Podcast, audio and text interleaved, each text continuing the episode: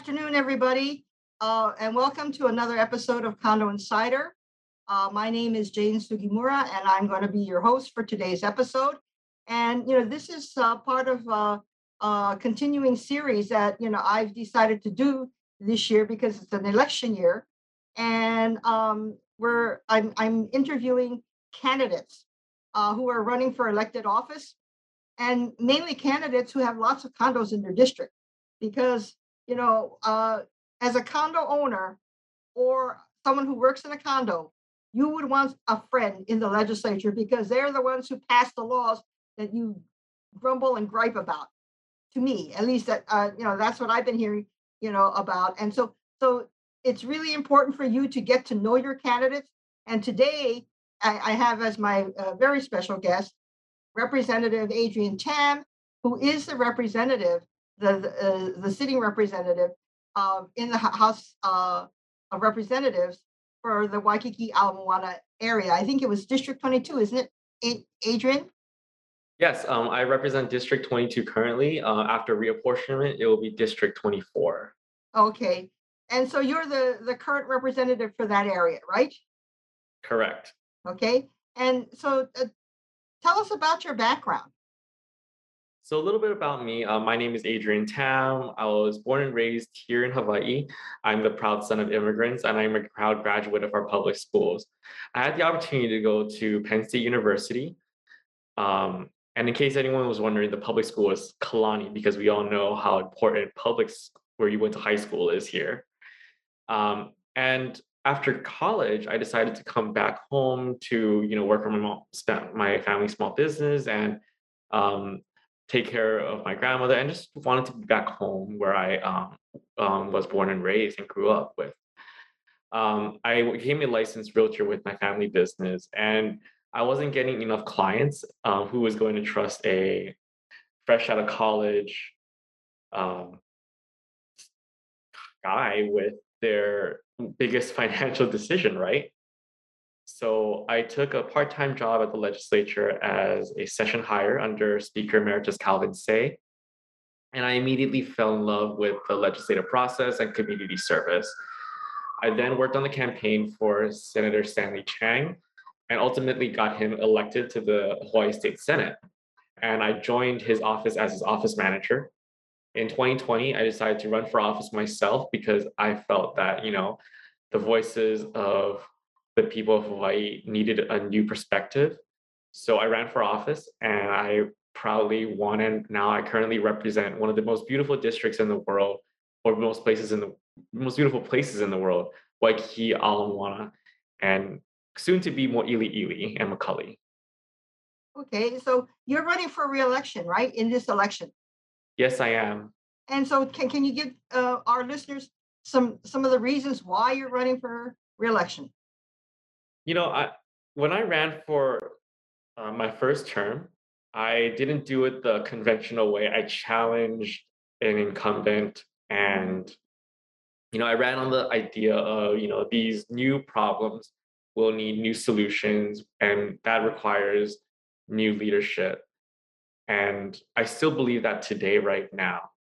And that's why I'm running for reelection, is because, you know, it takes some time I believe, to really work on a lot of these issues. I believe that I've gotten the conversation started on a lot of the issues that I care about, which is economic diversification, um, kupuna issues, keiki issues, education, and now, especially in our district, condominiums.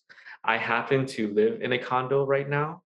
So I understand a lot of the issues that many of my constituents care about. And I think that's very important in an elected official that um, is representing a district that is so heavy with condos. Right, and you do have a lot of condos in your area. What you said, Waikiki, the Ala Moana area, Mo'iliili. So there's yep. lots of condos there. And the challenge for you know uh, somebody running for office is getting access to the people who live in condos, okay. right? I mean that that's that's the challenge, and and you know so hopefully you know um, this show will get your message uh, to you know condo dwellers, especially in this area, because you know we we we I I particularly think it's very important uh, because I've been, uh, you know, advocating for condominiums in the legislature, God, for almost 40 years. And, you know, and so I've, I, I, I really believe that, you know, condo owners, you have to be best friends. And in my district, I made best friends with my regist, my representative, my senator, my city council person. And so when I call their office and they know who I am, and I, I freely tell people in my building or people I meet, you know, in, and if they have a problem, I say, oh, you have a problem in this area, this is who you call. You call your, your, your, your city council person and that person is, is this, and I give them the name. Is go on the website, I mean, go on the city council website, find your council member and your contact, contact information is there. They want, they're there to help you. That's their job. And the same with a state issue. If it's a state issue, here's the representative, here's the, the senator. And I've I've learned that, that you know that the the most important words is hello, I'm a constituent and I vote and I have a problem. And and I'm so glad when I on the other side they say, okay, tell us what your problem is. And they, you know, maybe they don't fix it, but they sure, you know, I get the impression that they're there to help me. And I think, you know, that's what you and your colleagues do. You, you, right, your office answers questions practically all day long from people who live in your district. And you have a lot of condos. And um, let me just go over some of the issues that you know seem to to come up. And uh, like one of the issues is fair housing and reasonable accommodation. Yes. And there are two issues, and one of them is emotional support animals. And that cuts both ways because there are some pe- some buildings that are no pet buildings because their bylaws have indicated that you know the owners have voted and they said you know we don't want pets but you know emotional support animals are not considered pets uh, so uh, under the fair housing uh, statute so i mean have you had any any uh, experience dealing with uh, you know these uh, requests regarding the emotional support animals I've never had any um, experience dealing with that. Actually, um, the closest thing that I have experience with is um, my grandmother herself. She has an emotional support animal. Um, it is actually our family dog too. Um, his name is Winston. Um, but this past legislative session, we did pass SB 2002, which clarifies a lot of the uh, misunderstandings or the conflicts between what defines an emotional support animal and who can um, provide paper uh, papers on what it who needs an emotional support animal. I think now it is a healthcare worker, a mental health professional, and or a social worker that can do that now under that new law. Uh, well, it, potentially a new law, only if the governor signs it into um, as an act. Right. And you know, with emotional support animals, I mean, uh, there are uh, there are. I mean, all of us know what service animals are, and we know that. We, and and we, we there's no issue that service animals are allowed in condominiums, and nobody uh, disagrees that a person who is disabled and needs a service animal to assist them, you know, should be allowed to have them. The controversy, I think, with emotional support animals and comfort animals is that uh, some people think that this is, you know, just a scam. You know, they they're not really, you know, uh, providing any type of service, but you know, somehow they've been able to, uh, you know, some people are allowed to have these emotional support animals. But Yes, this is this is beyond state law. It's federal law, isn't it? The, the It fair is. house. It's fair and it's discrimination. And, Yes. and and- and basically the licensed professionals who who have to sign the letters have to say that they are treating. In fact, that's what one of one of the uh, points of this new new um, legislation, uh, uh, Senate Bill 2000 uh, 2002 says that the licensed professional who signs the letter that goes to the board for reasonable accommodation needs to say that the per they are treating the owner. Under fair housing, I guess the, the way it works is uh, if you know if you have a if you need an emotional support animal uh, to uh, to uh, treat a symptom of a disability and the and and the the, the condominium doesn't want to know and doesn't need to know what that disability is. But a licensed professional, whether it's a medical professional or a social worker or some, has to be a licensed professional, has to write a letter saying that the uh, person who's requesting the reasonable accommodation, and the reasonable accommodation is usually because that building has a no pets law or no pets rule, a bylaw, you know, rule. Correct. And um, and so you have to, so under fair housing, uh, the owner is re, re, eh, or the resident is allowed to make a request to the board of directors of the association for reasonable accommodation under fair housing, which is a federal law. And failure to do so is discrimination. And then you end up with the Hawaii Civil Rights Commission.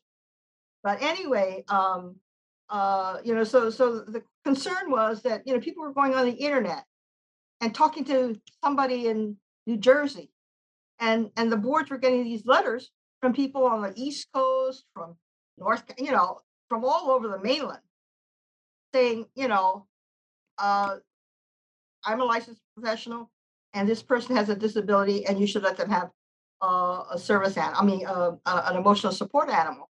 And we were told we had to accept them, but there was a lot of grumbling, and so you know, part of this Senate Bill uh, 2002 says that the person who writes the letter has to be actually treating that person.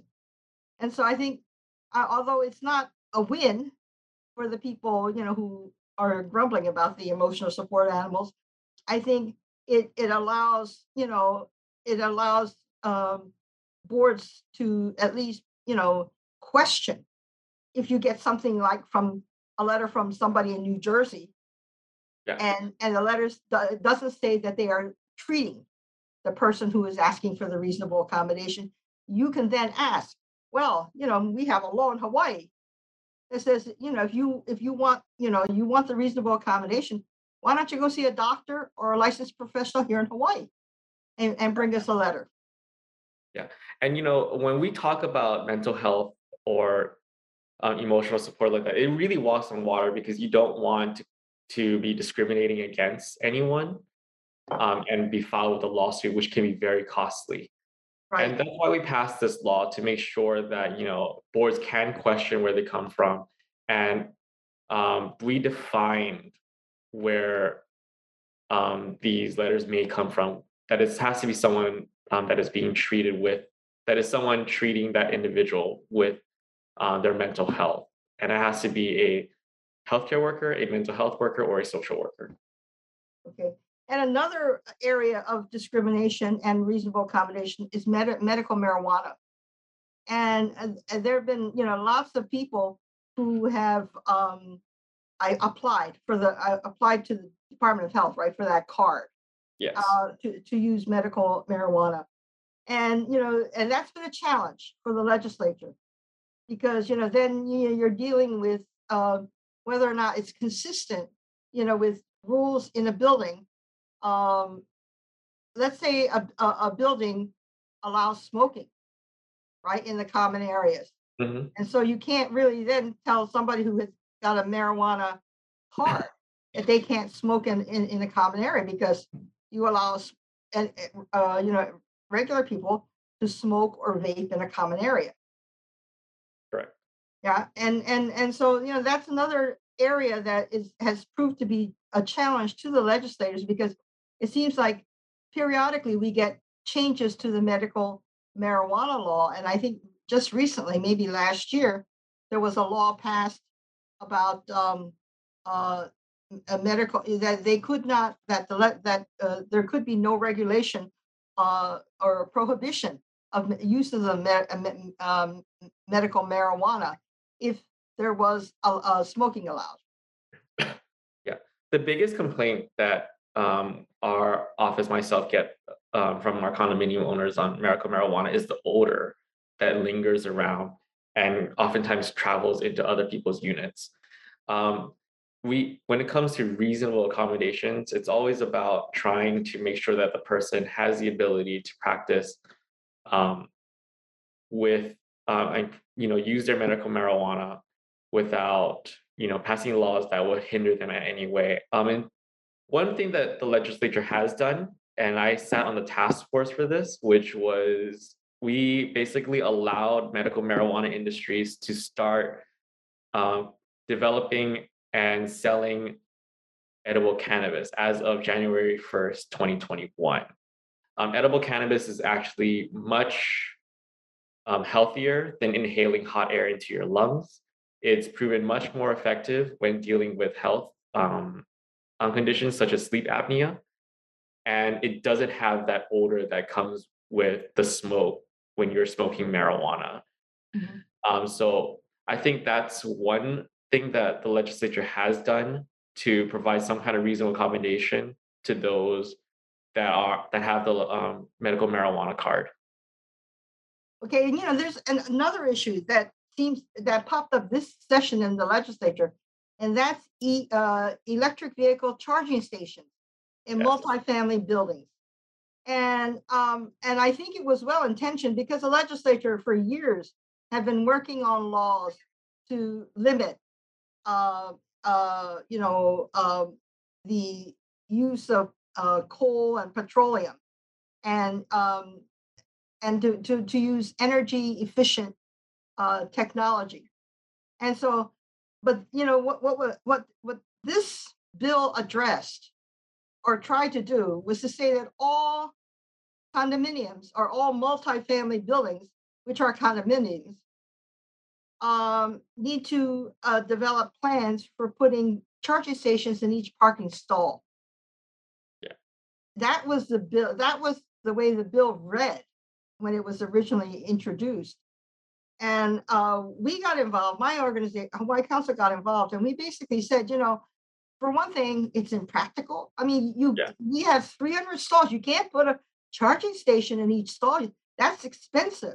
You know how, ex- in fact, any type of retrofitting is terribly expensive.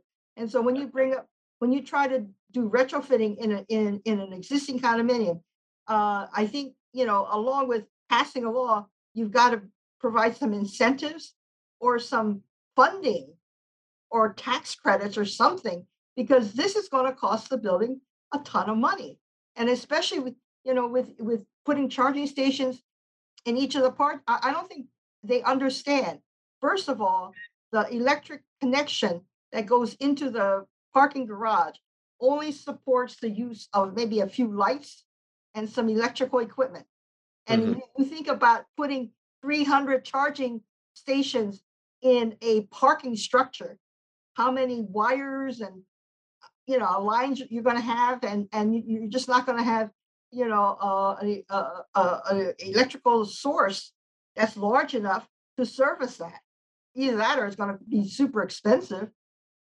Yeah, um, I remember that law. I remember hearing that law asking a lot of questions because you know it didn't define what an outlet was going to be either. Could it be an outlet that you can just charge your iphone in at each stall or is it something much bigger that it's enough to charge a car? And there's also the idea of fairness too. Um, so let's say a condominium has the electricity built into their maintenance fees.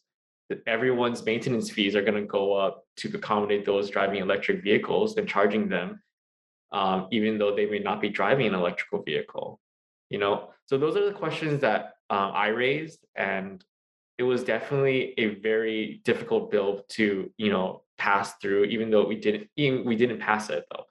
Um, because we do want to meet our clean energy goals and we do want to be more environmentally friendly and we do know that electric vehicles are the future and that one day you know gas powered vehicles are going to be phased out. Right. But you know and the, mm-hmm. the issue is re- the, the issue would be retrofitting and and one thing I that I brought up, you know, at one of the hearings was that right now you have technology that allows one charging station to service more than one vehicle. Mm-hmm. And they can charge uh, uh, one, so they can fully charge a vehicle in less than an hour. So if that's saying that, then that's the technology that exists today. And today, you don't in, in a condominium I, of, of maybe a hundred a hundred units, I doubt if you've got more than 20 electric vehicles in that building, right? Mm-hmm. So installing an electric vehicle charger in every stall is overkill. Yes. And in a condominium, in order to do that, you're basically assessing everybody in the building, even though they don't have an electric vehicle, which doesn't, isn't fair. Yeah. Right? It isn't fair because you know, like you know, my I have a gas powered car, and I think a lot of people do. Um, does kind of does that mean we put, you know, gasoline pump stations in every single condominium in every stall? No. Um, I think that the best way we can move this forward is to make sure that there are enough charging stations out there that are conveniently located um, across the island so that anyone who needs to charge their vehicle can do that. And you know, the, the, and, and, and I brought up at one of the hearings too, Hawaiian Electric. In fact, when I, did when I was testifying, Hawaiian Electric had a, uh, had a, um, request before the PUC to install seventy-five free charging stations Mhm. across the state. Forty-four of them would have been in Oahu. Right? And, but Yeah, they were doing that across, and so, you know, here they are, they're putting in free charging stations. Plus you have technology that's evolving and God knows what it's going to be ten years from now. Maybe, you know, you'll, you'll just have, you know, a remote that you can use to, to charge an electric vehicle. Yeah. We don't know what the technology is. And so for, to tell uh, a a condominium or a co-op, you got a plan now, you got to come up with a plan, and we want to see the plan on how you're going to remotely, how you're going to charge all these vehicles that you don't even have. I mean, that's kind of stupid. You're absolutely right, especially with older condominiums as well, too. Yeah. And you know, you know what I I, I- was talking to um one uh association representative and I never thought about this, but I I I I know that it happens. She says you got to watch where you put your your station because if you put your charging station in a part of the condominium, common elements, like let's say visitor parking, Yeah. and there's no gate, the condominiums across the street, they see your charging station. Guess what? They're going to come in and they're going to use your charging station. So what's to stop them from using your charging station? Exactly. You Yep. know, so that means you've got to put it in a secure place so that only people in your condominium or, or the residents in your condominium can use it. Right. So it has to be in a secure, you can't put it in the guest parking because guest parking is usually out there in the public area. Where anybody can drive in from off the street. They see your charging station, say, oh, wow, look, there's a charging station. And they go and they hook up. Yep. And there's no possible way to determine who, which, whether that car is a car that belongs in, to a condominium owner or not. Right. And I never thought about that. But then I, I know that when we do bulky item pickup, I live in a loop and there are six condominiums. And you know, when when we put and when we put our stuff on the sidewalk, it's like a disease. I mean, you can come back in two hours and there's all this stuff.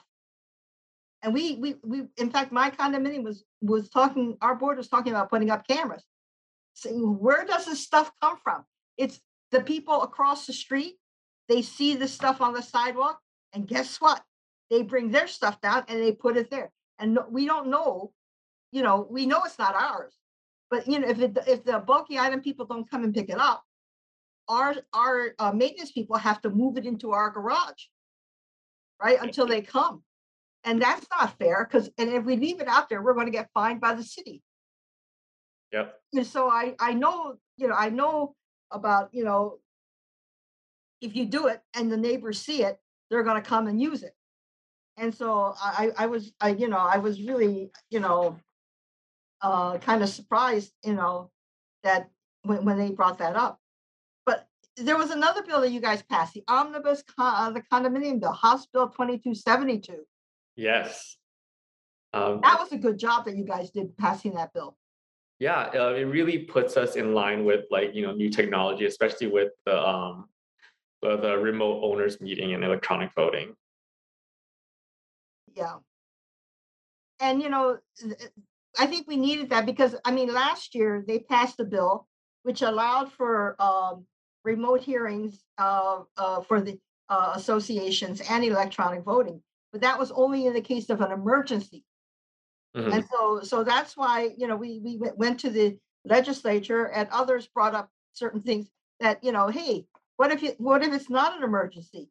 And we want to have uh, remote meetings because we kind of like the remote meetings because that means that people who are, you know, are uh, investor owners who live on the mainland or who live on a neighbor island, they can, you know, join by Zoom or, you know, go to meeting or whatever, you know, platform uh, is available. They can, you know, join the owners meeting because it's allowed to be done remotely. Mhm. And so uh, this bill basically leaves it up to the owners. The owners, uh, you know, can uh, uh, uh, designate their board or or delegate the authority to the board to do remote uh, meetings. And and if that if that's the case, then the board can decide they're going to have owners meetings remotely. They can already do board of directors meetings remotely. It's just it's just more convenient, especially um, now that we know with the new technology um, that people can do it. Um, I understand that there were some issues regarding electronic voting that you know someone could be pressured to vote a certain way, or someone could take the code to vote for that individual and um, vote on behalf of that individual. But I think that we worked it out by establishing a lot of the you know um, safeguards into the bill. Okay, well, you know, we're kind of running out of time, so I just want to bring up one, one more issue. There was a leasehold bill that was introduced Yes. And it didn't get a hearing. But, you know, we're, we're, we're, we're, I, I'm hearing that, you know, there are some buildings who, you know, are kind of concerned about. this. There are leasehold buildings in Waikiki. You've got Yacht Harbor Tower, Discovery Bay, uh, Wailana, the Canterbury. And, Mhm. you know, and they, you know, they're not fee simple. And they Yeah, want yeah. And so what, would- what is this bill that, that you uh, introduced? What would it do? This bill will basically exempt the seller fee owner from paying the uh, Hawaii State capital gains tax of eight percent on any lease fee interest um, transfer to the leasee. So, so, and, and basically when they sell, because of, it's been so long, Yeah, uh, that the, that the family, that the property's been in their family, that the capital gains tax can be huge, millions of dollars. yeah, And So this eight percent savings is a, is a big benefit to the sellers and an incentive for them to sell to the lessees. Mm-hmm. And yes, is there a, a plan, if you're reelected, to- to reintroduce this next year? yes. I plan on reintroducing it again and again and again until it is passed because it is a very important bill, especially for those that are currently coming up on their leases ending. Okay, well, thank you so much. I mean, we, we have gone over time, but I'm so glad that you were able to join me on this episode of Condo Insider. And for our listeners out there, uh, please join us uh, uh, next week. And I'm going to have another uh, candidate uh, for you to, um, uh, an- another candidate to interview and to tell you why they're running for election. And I hope you join us for that uh, episode. Uh, mahalo and uh, aloha. Thank you so much.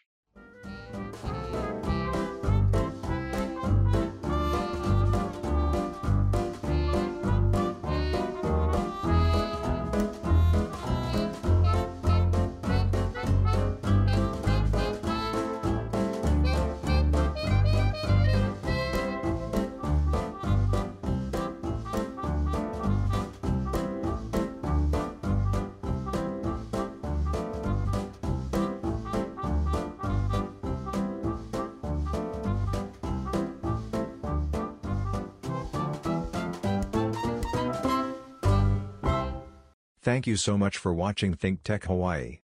If you like what we do, please like us and click the subscribe button on YouTube and the follow button on Vimeo. You can also follow us on Facebook, Instagram, Twitter, and LinkedIn, and donate to us at thinktechhawaii.com. Mahalo.